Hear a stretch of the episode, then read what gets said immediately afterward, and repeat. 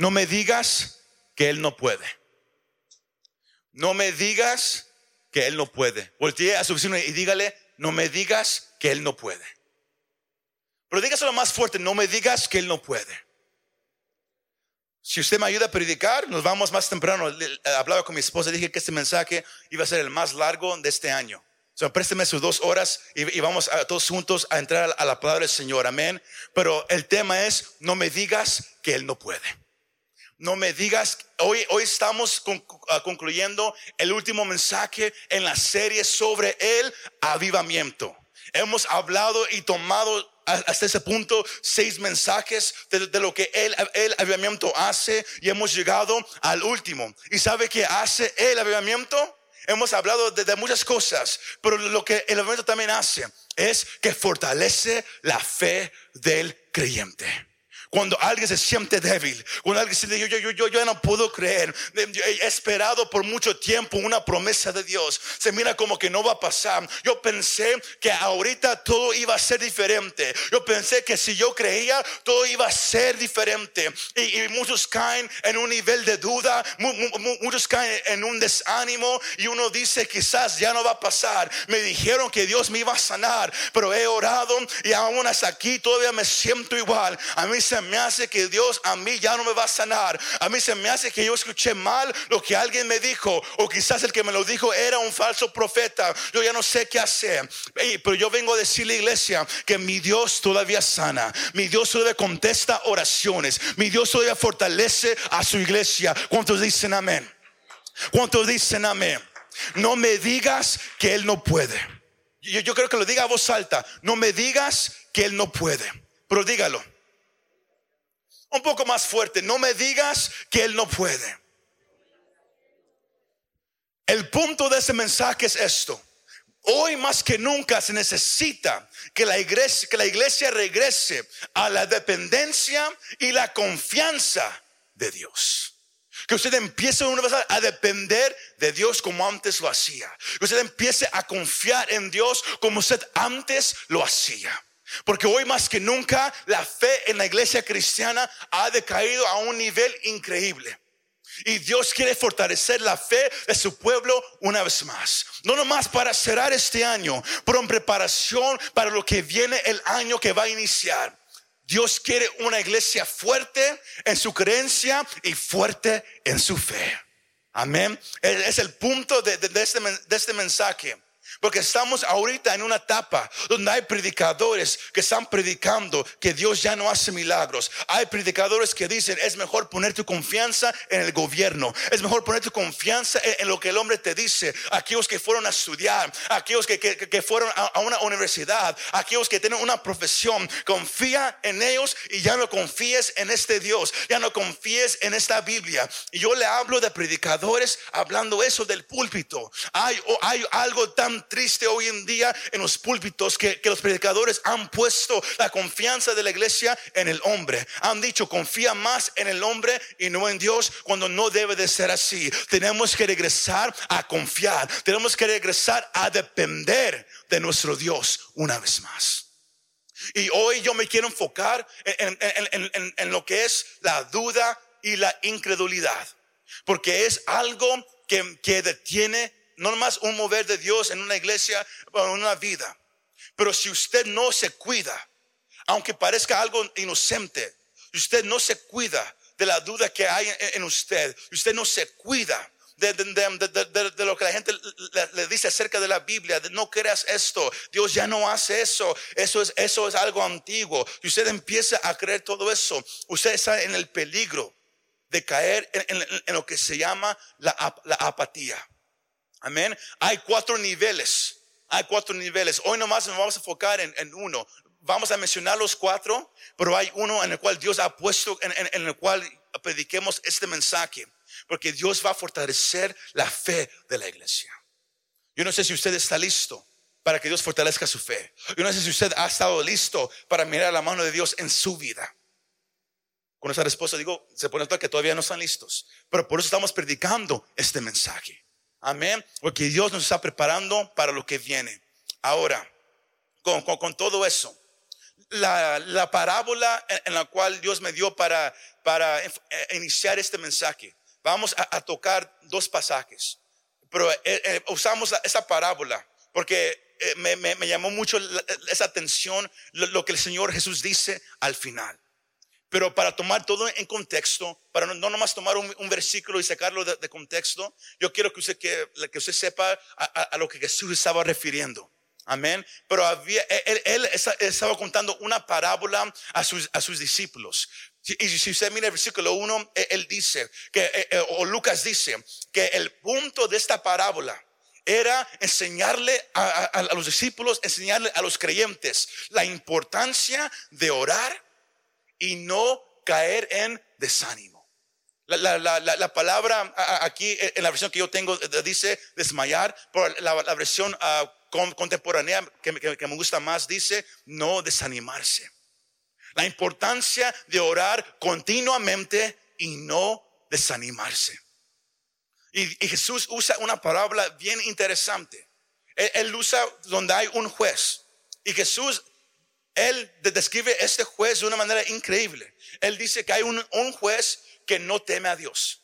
Si miramos que este juez en esa parábola era un juez secular.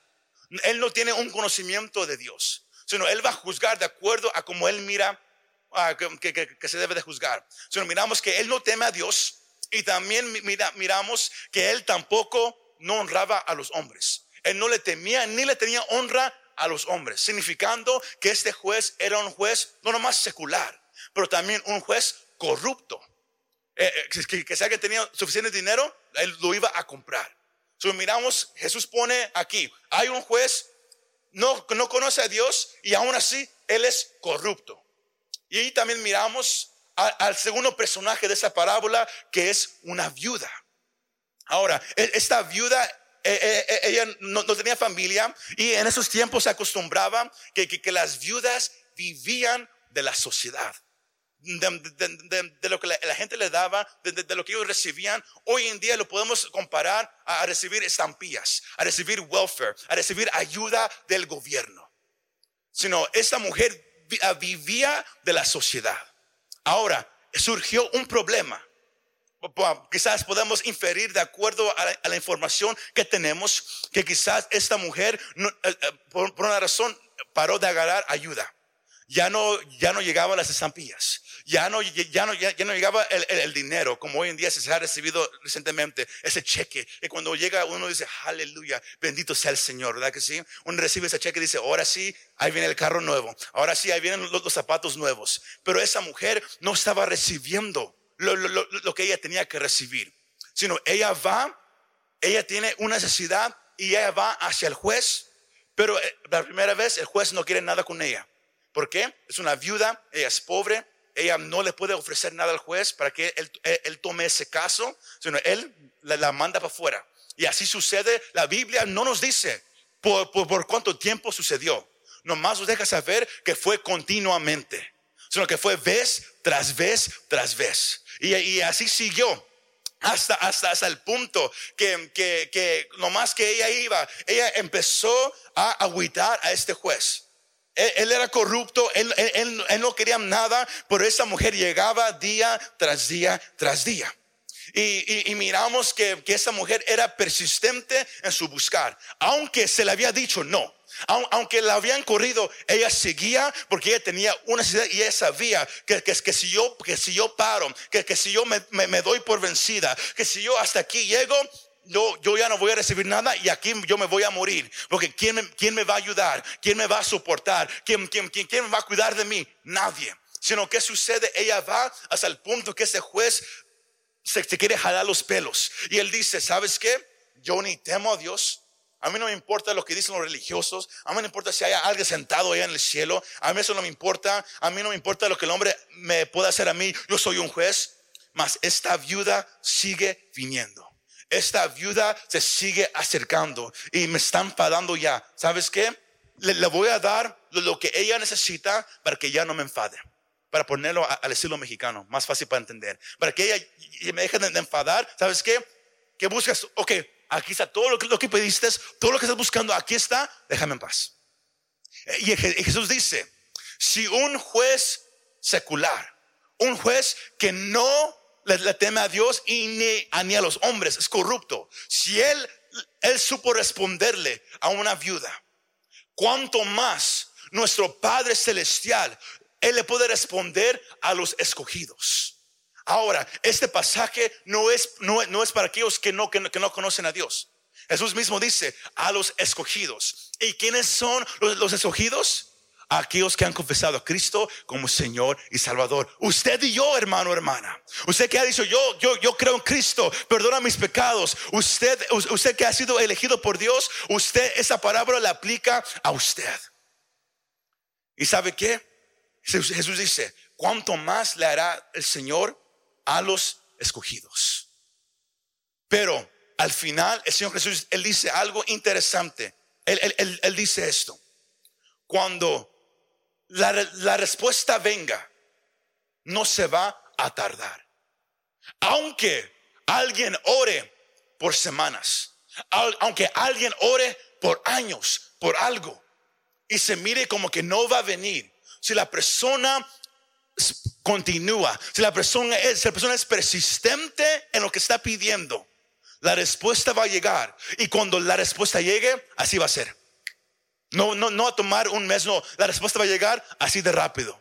Que aunque usted ni se va, ni se va a recordar de las horas que oró, ni se va a recordar de lo que sintió. Igual como una, una mamá, ella carga a su bebé por nueve meses y siente muchas cosas. Y luego llega el, tiempo para dar a luz. Y algunas lo, dan en una hora, otras en, en días. Todo depende, cada quien es diferente. Pero cuando el bebé sale, todo eso se olvida, ¿verdad que sí? Porque todo pasó así de rápido. Y el Señor dice, cuando la, respuesta venga, así va a ser de rápido.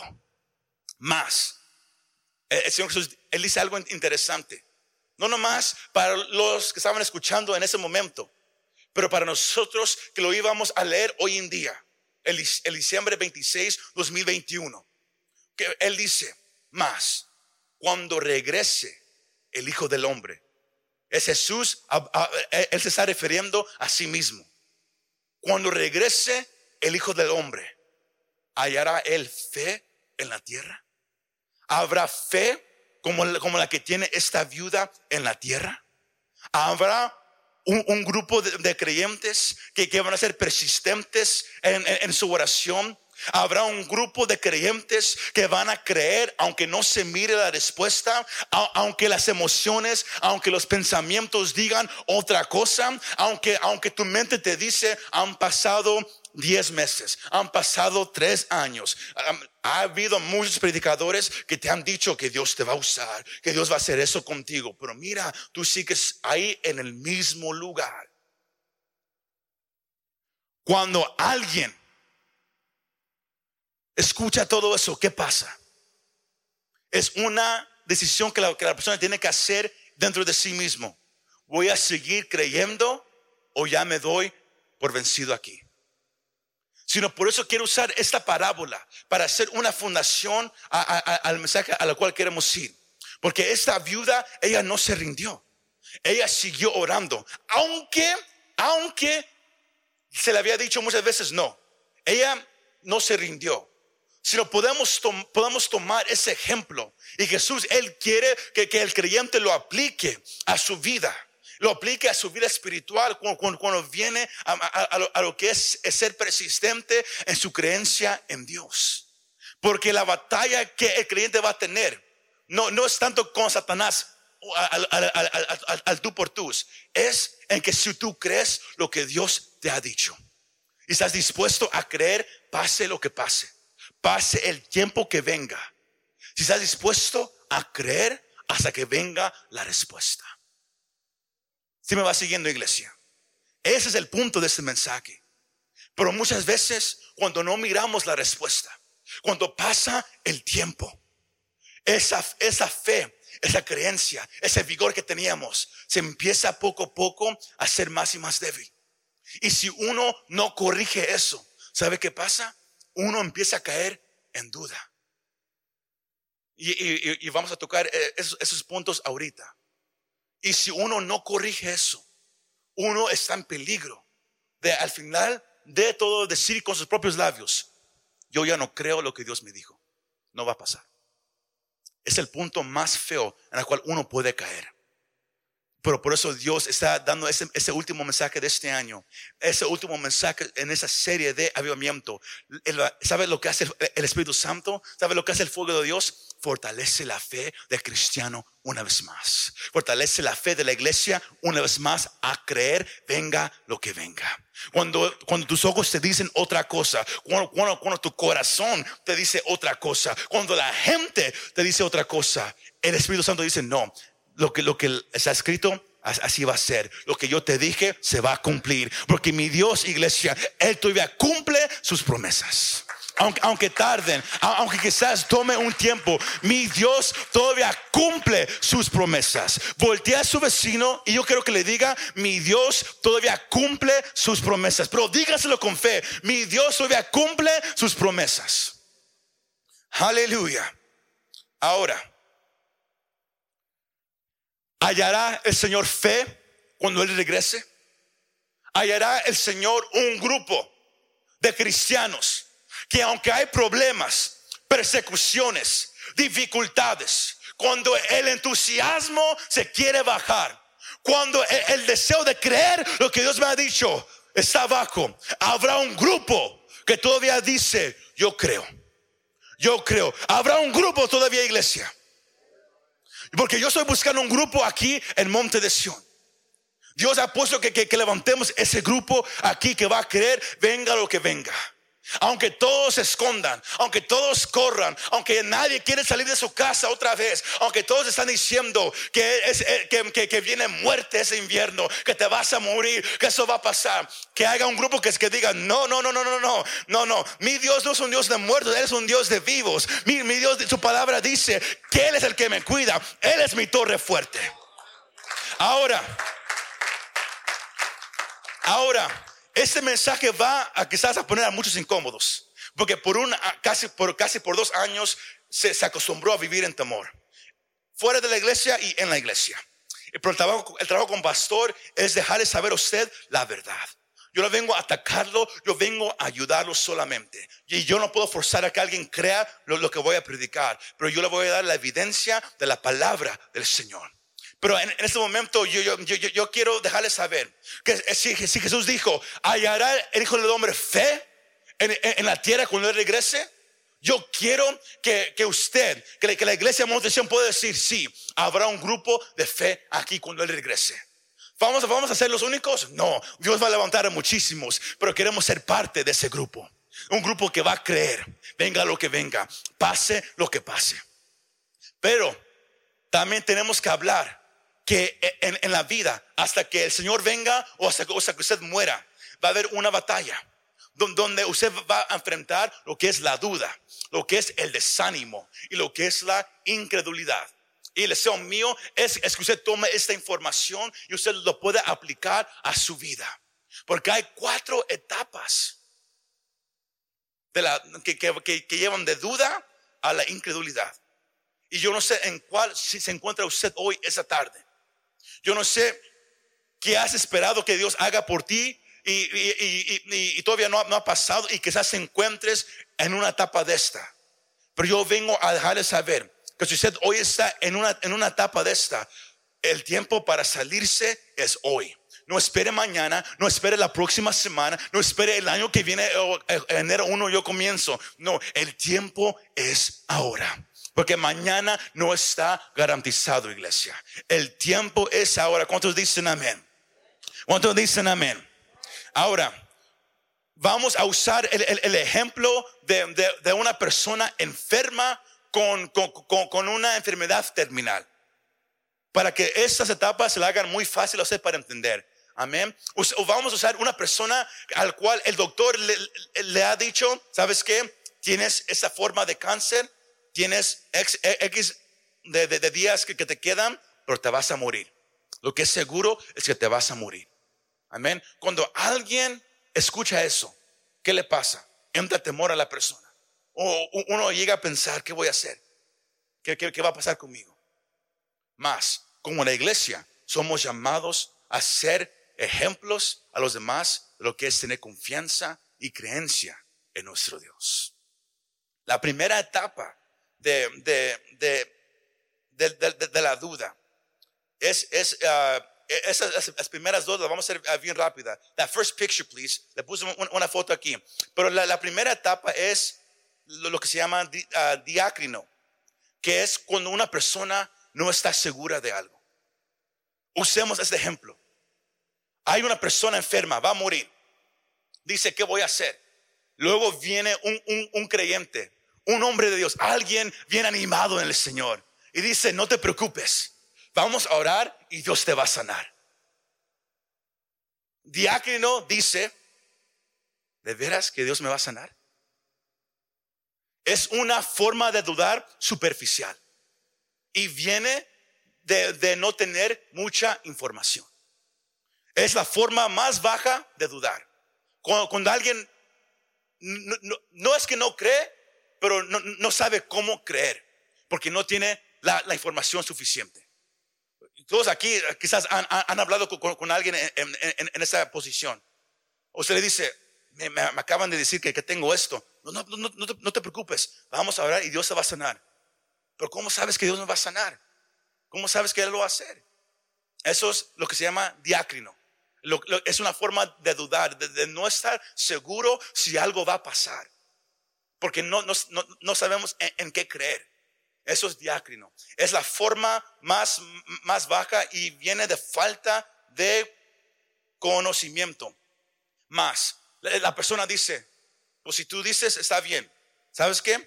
Si, si tú crees que Dios Él me va a sanar, no lo sé, pero supongo que no tiene nada malo orar, ¿verdad que sí? ¿Sabes qué? Vamos a orar. Dios, si es tu voluntad. Si usted ora, Dios, si es tu voluntad, usted está actuando en lo que se llama diácrino.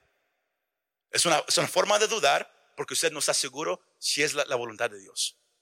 Eso es la forma más baja de dudar.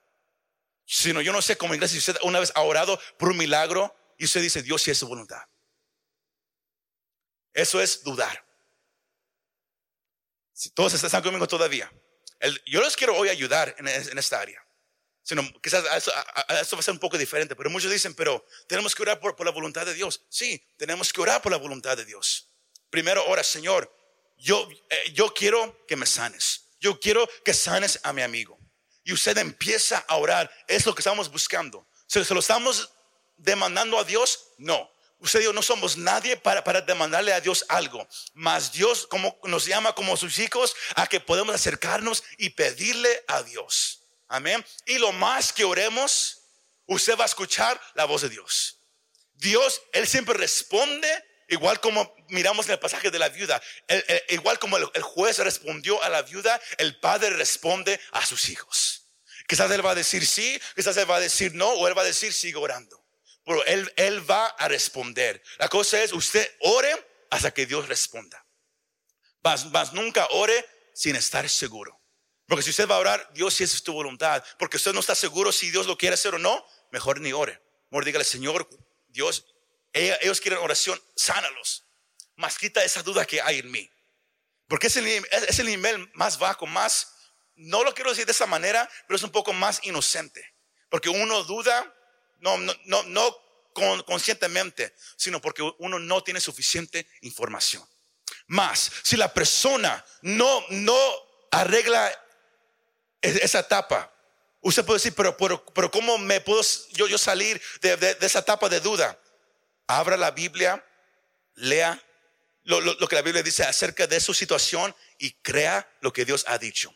La cura es la palabra de Dios.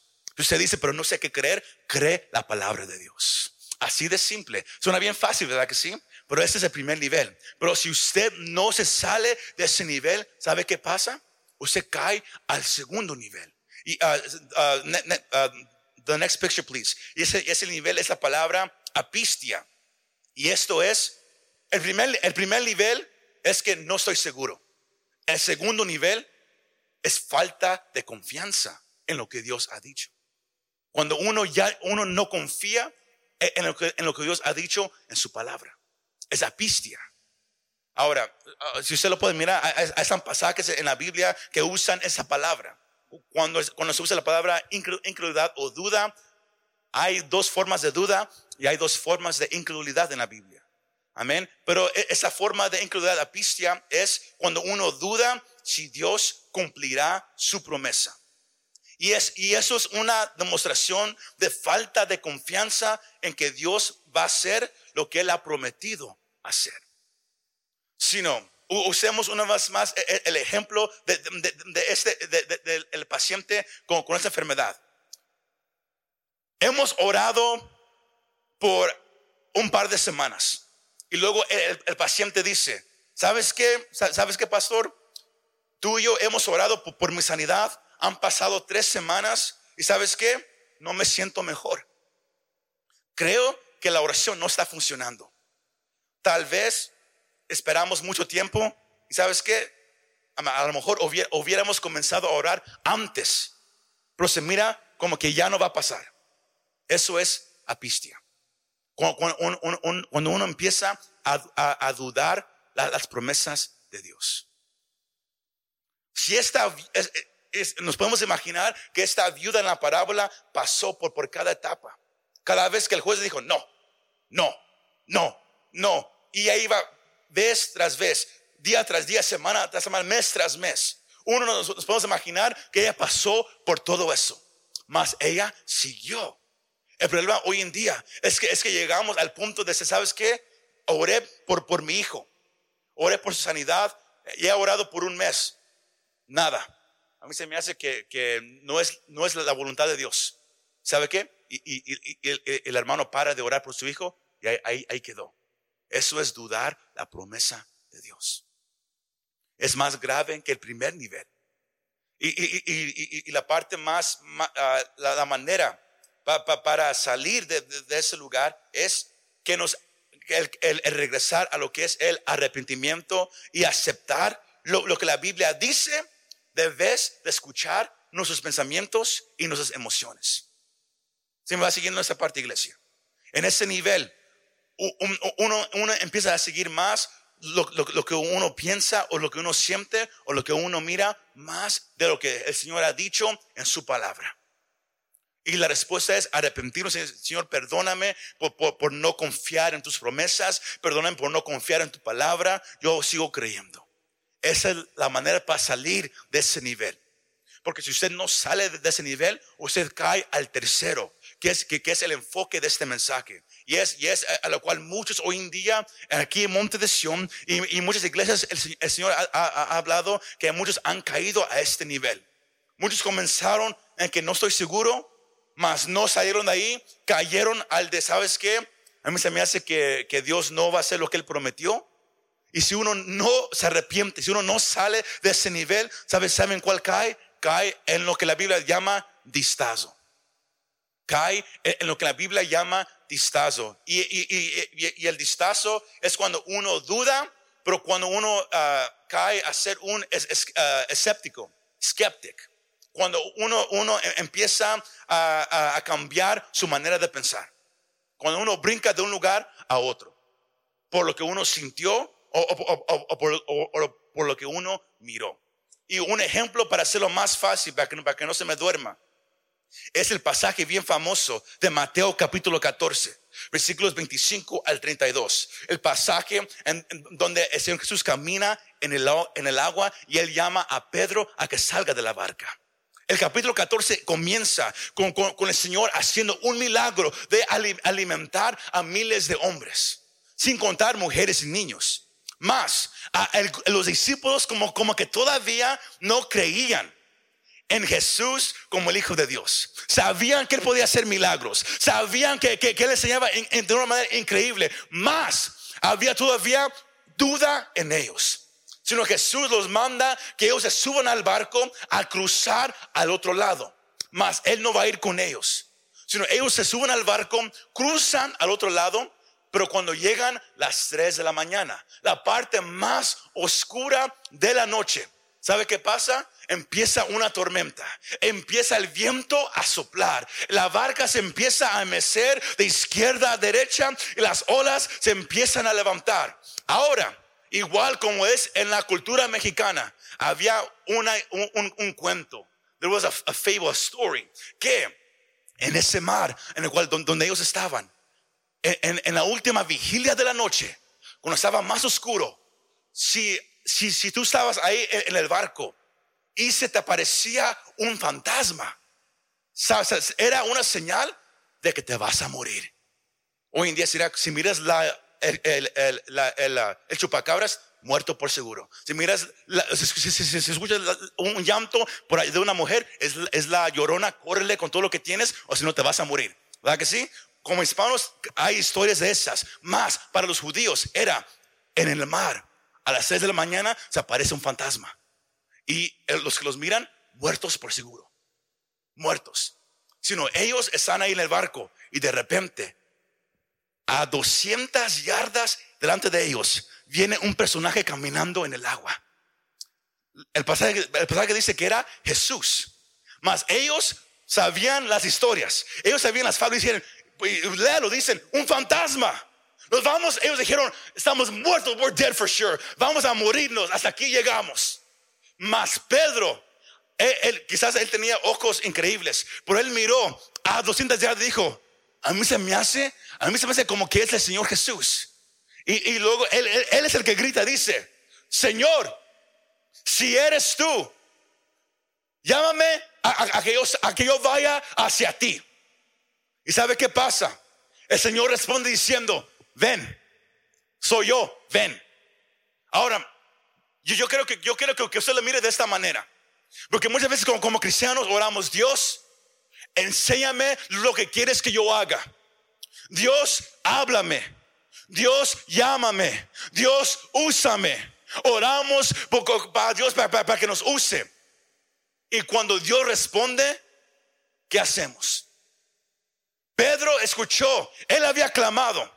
Él escuchó la voz del Señor diciendo, ven. ¿Sabe qué pasa? La fe de Pedro se fortalece. Porque la fe es confianza y creencia en Dios. Esto es fe. Cuando uno confía en Dios. Él recibió la palabra. ¿Y sabe qué pasa? Él no nomás, él no dijo, oh, gracias Señor por hablarme, yo recibo la palabra. No, él la recibió, mas él actuó. Y él salió de la barca.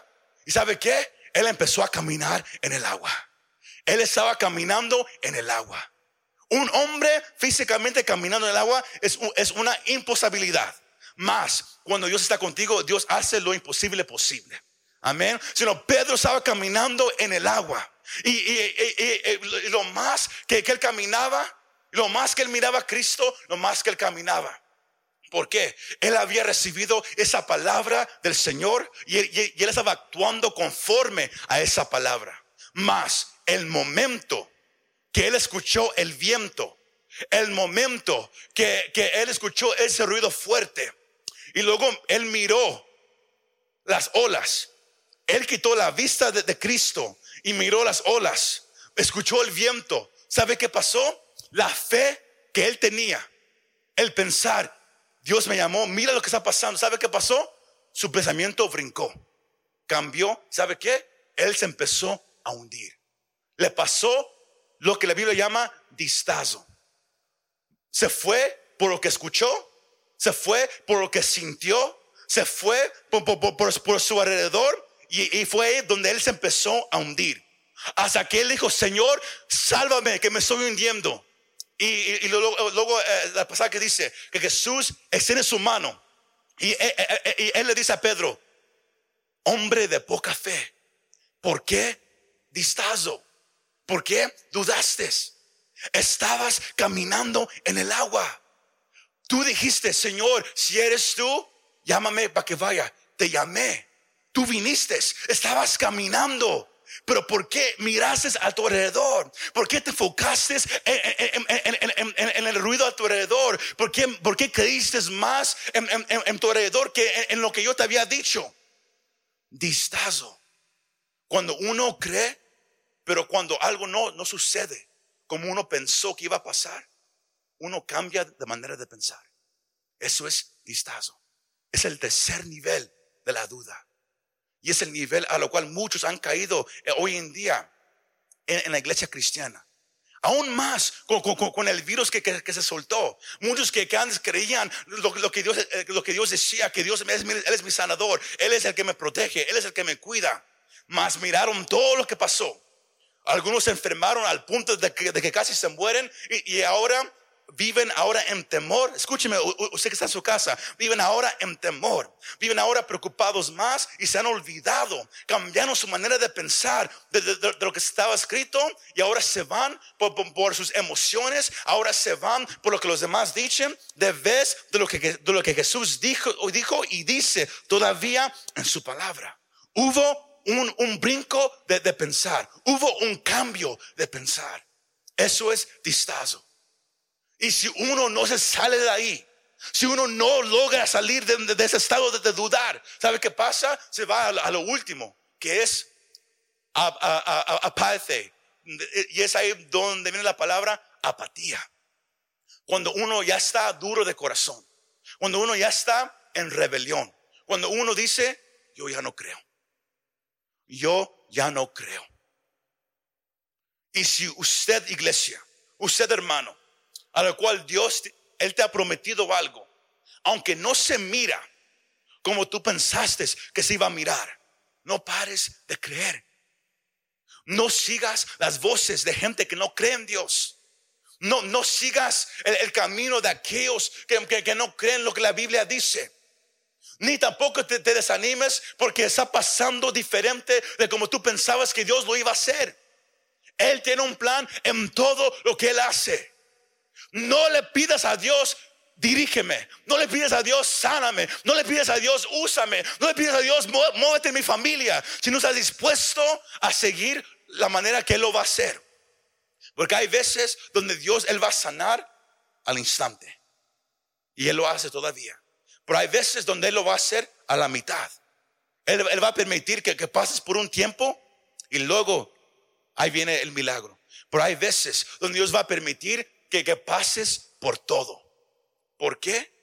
Porque era mejor que, que pasaras por todo que recibir el milagro. Porque Él quería, Él, quiere moldar en ti tu fe. Como dice primero de Pedro del capítulo 1, que, las pruebas, el pasar por el fuego refine la fe de, la persona. Sino Hermano, hermano, tú que dices, es que yo he orado por un milagro, pero nada ha pasado. Han pasado dos años, han pasado tres años, han pasado cuatro años. A mí se me hace que Dios ya no va a sanar a mi hijo. otro ejemplo de distazo es, es, el hombre con su hijo. Mateo capítulo 17, Marcos el capítulo 9, Lucas el capítulo 9, léalo en su casa.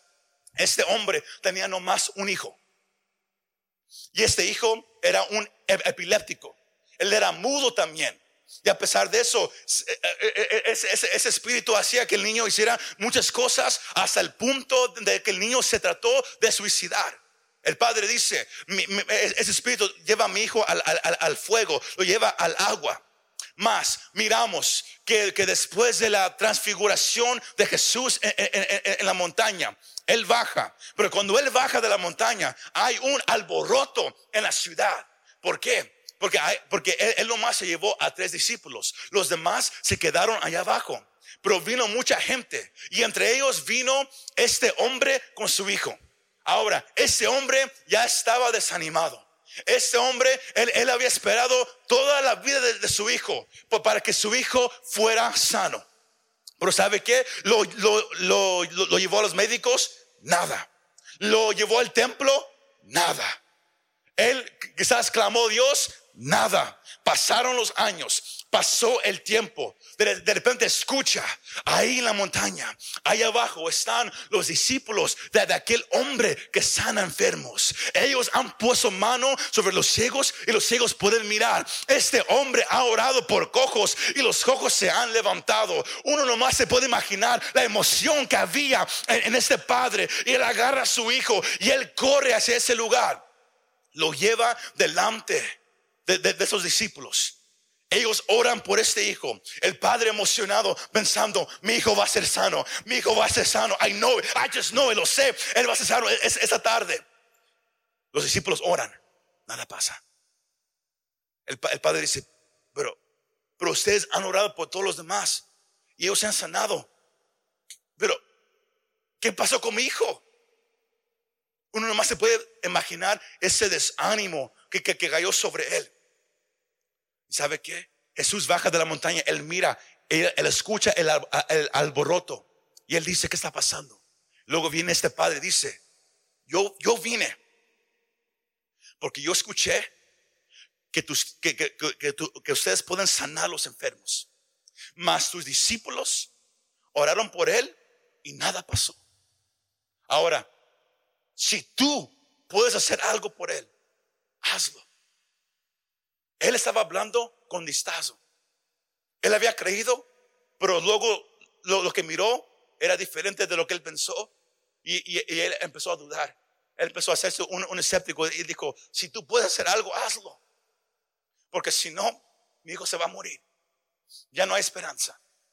Y Jesús dice, no es si yo lo puedo hacer, es si tú puedes creer. Y luego Marcos 9, 23 dice, para el que cree, nada es imposible. Y luego el, Padre dice, yo creo, ayúdame a creer. Quita esta incredulidad que tengo. Quita este distazo. Quita esos dos pensamientos que tengo en mí. Porque parte de mí cree, pero parte de mí dice, yo no sé, yo no sé, I don't know, I don't know, I don't know, I don't know, I don't know. Quita esa incredulidad de mi mente. Pero él lo dijo con lágrimas en sus ojos. Él estaba desesperado. ¿Y sabe qué hace Jesús? Él toma a ese niño y inmediatamente reprende el espíritu, se va y ese niño es libertado. Pero ¿a dónde lo, quiere llevar con, este mensaje? Con, esto, iglesia. Que Dios, él, va a hacer, él, él va a empezar a hacer cosas en grandes en las iglesias. Pero Él busca cristianos que creen todavía. Cuando regrese el Hijo de Dios, hallará fe en la tierra. O, o, o, él, va, a mirar diácrino. No estoy seguro. O él va, a mirar apiste. Como que Dios, Él no va a hacer lo que Él, lo que él prometió. O, él va a mirar distazo. Dos opiniones en, la persona. O él va a encontrar apatía. Donde uno dice, yo ya no creo. Si Dios, si Él me quiere sanar, que lo haga. Más se mira como que Él no lo va a hacer. Ni, ni para qué oro ya. He orado por, mi hijo, orado para que camine. Han pasado décadas, han pasado años. ¿Sabes qué? Han, han, venido predicadores grandes, puesto las manos, nada. Han orado otros con aceite, nada. Han puesto las manos a los hijos de, mi hijo sordo, nada. Han orado para, que, para que yo tenga hijos, nada. Yo vengo a decirte, ¿te puedes quedar ahí? O puedes ser persistente como la viuda. Persistente en creer que si Dios lo dijo, Él lo va a hacer. La fe es tener confianza en Dios, que lo que Él ha dicho, Él lo va a hacer. Aunque no se mira. Pero si estás, iglesia, hermano, hermana, si estás ahorita en un nivel de esos, la solución es salte de ahí. Porque estás peligrando caer más y más profundo. Y si caes más y más profundo, es más y más difícil salir. Más y más difícil. Tenemos que regresar a ser una iglesia que tiene fe como un niño. Pero, ¿por, qué fe como un niño? Porque los que, los que, los que han, tenido hijos o, nietos y, nietas, cuando usted agarra un baby que, está ahí, ahí en el suelo, Google Gaga, usted, usted lo levanta eh, ¿qué, qué, pasa con, con, ese baby? ¿Verdad que él no lo mira y él, le dice, ¿puedes cargarme? ¿Eres fuerte para cargarme? Él no, dice eso, ¿para que no? Se lo, lo carga y, él o ella está qué? Está seguro. Ni tienen miedo. Usted lo puede cargar con una mano y el baby ahí está casi así nomás, pero sin miedo. Porque, ¿Por qué? Porque tiene confianza de que usted no lo va a soltar. Ellos no dicen, pues a, ver, a ver si puedo confiar en ti. Ellos confían. Hasta, hasta le dicen así nomás con las manos levantadas, ¿va que sí? Ahora, no me malentienda. El, cristiano no, no, no, es llamado a, estar así como un niño nomás con, con, con, con el, el Google Gaga ahí nomás caminando. Somos llamados a tener una dependencia igual como un niño. ¿Que sabes qué? Yo confío en ti, Señor. Yo no voy a preguntarte si lo puedes hacer. Yo sé que lo puedes hacer. Y yo sé que tú no me vas a, soltar y no, me vas a dejar. Y, que, tu voluntad se va a hacer. más yo creo, pase lo que pase. Pero los que son padres saben esto, ¿verdad que sí? Cuando uno es niño, el niño le cree todo lo, que el padre dice, ¿verdad que sí? Le cree. No vayas al, cuarto en la noche porque hay un ruido, hay un fantasma. Y el niño dice, ¿de veras? Y, nomás se queda mirando así y luego lo mira a usted, pero le cree a usted, ¿verdad que sí? Porque usted es su padre. Él confía que usted, lo, que usted habla es verdad. Pero ¿qué pasa cuando un niño se hace un joven? ¿Qué es lo, primero que se va? La confianza. Usted le dice, esto, te va a pasar. Nah, nah, I don't think so. Tú estás viejito, tú no sabes lo que hablas. Sí, sí, es la confianza. ¿Por qué? Porque el joven, él, se crece más y más independiente del padre. Y la parte triste es que como cristianos, a, veces así somos nosotros. Hay, hay, una etapa donde confiamos mucho en Dios, donde, donde nos, agarramos de Él. Pero luego pasa el tiempo, quizás miramos mucho allá afuera, quizás nos vamos mucho por, por lo que sentimos, escuchamos, que, que poco a poco empezamos a dudar lo que Dios dice. Empezamos a dudar lo que su palabra dice. Lo que antes creíamos, de repente ya no lo creemos. Porque hemos crecido. Porque ahora tenemos más sabiduría. Ahora leemos la Biblia más. La parte más triste es cuando, alguien lee la, Biblia más y, su fe es, más y más débil. Cuando se lee la Biblia, su fe se, debe de hacer más y más fuerte. Usted debe, de, depender de Dios más y más. Eso es a donde yo lo quiero llevar, iglesia.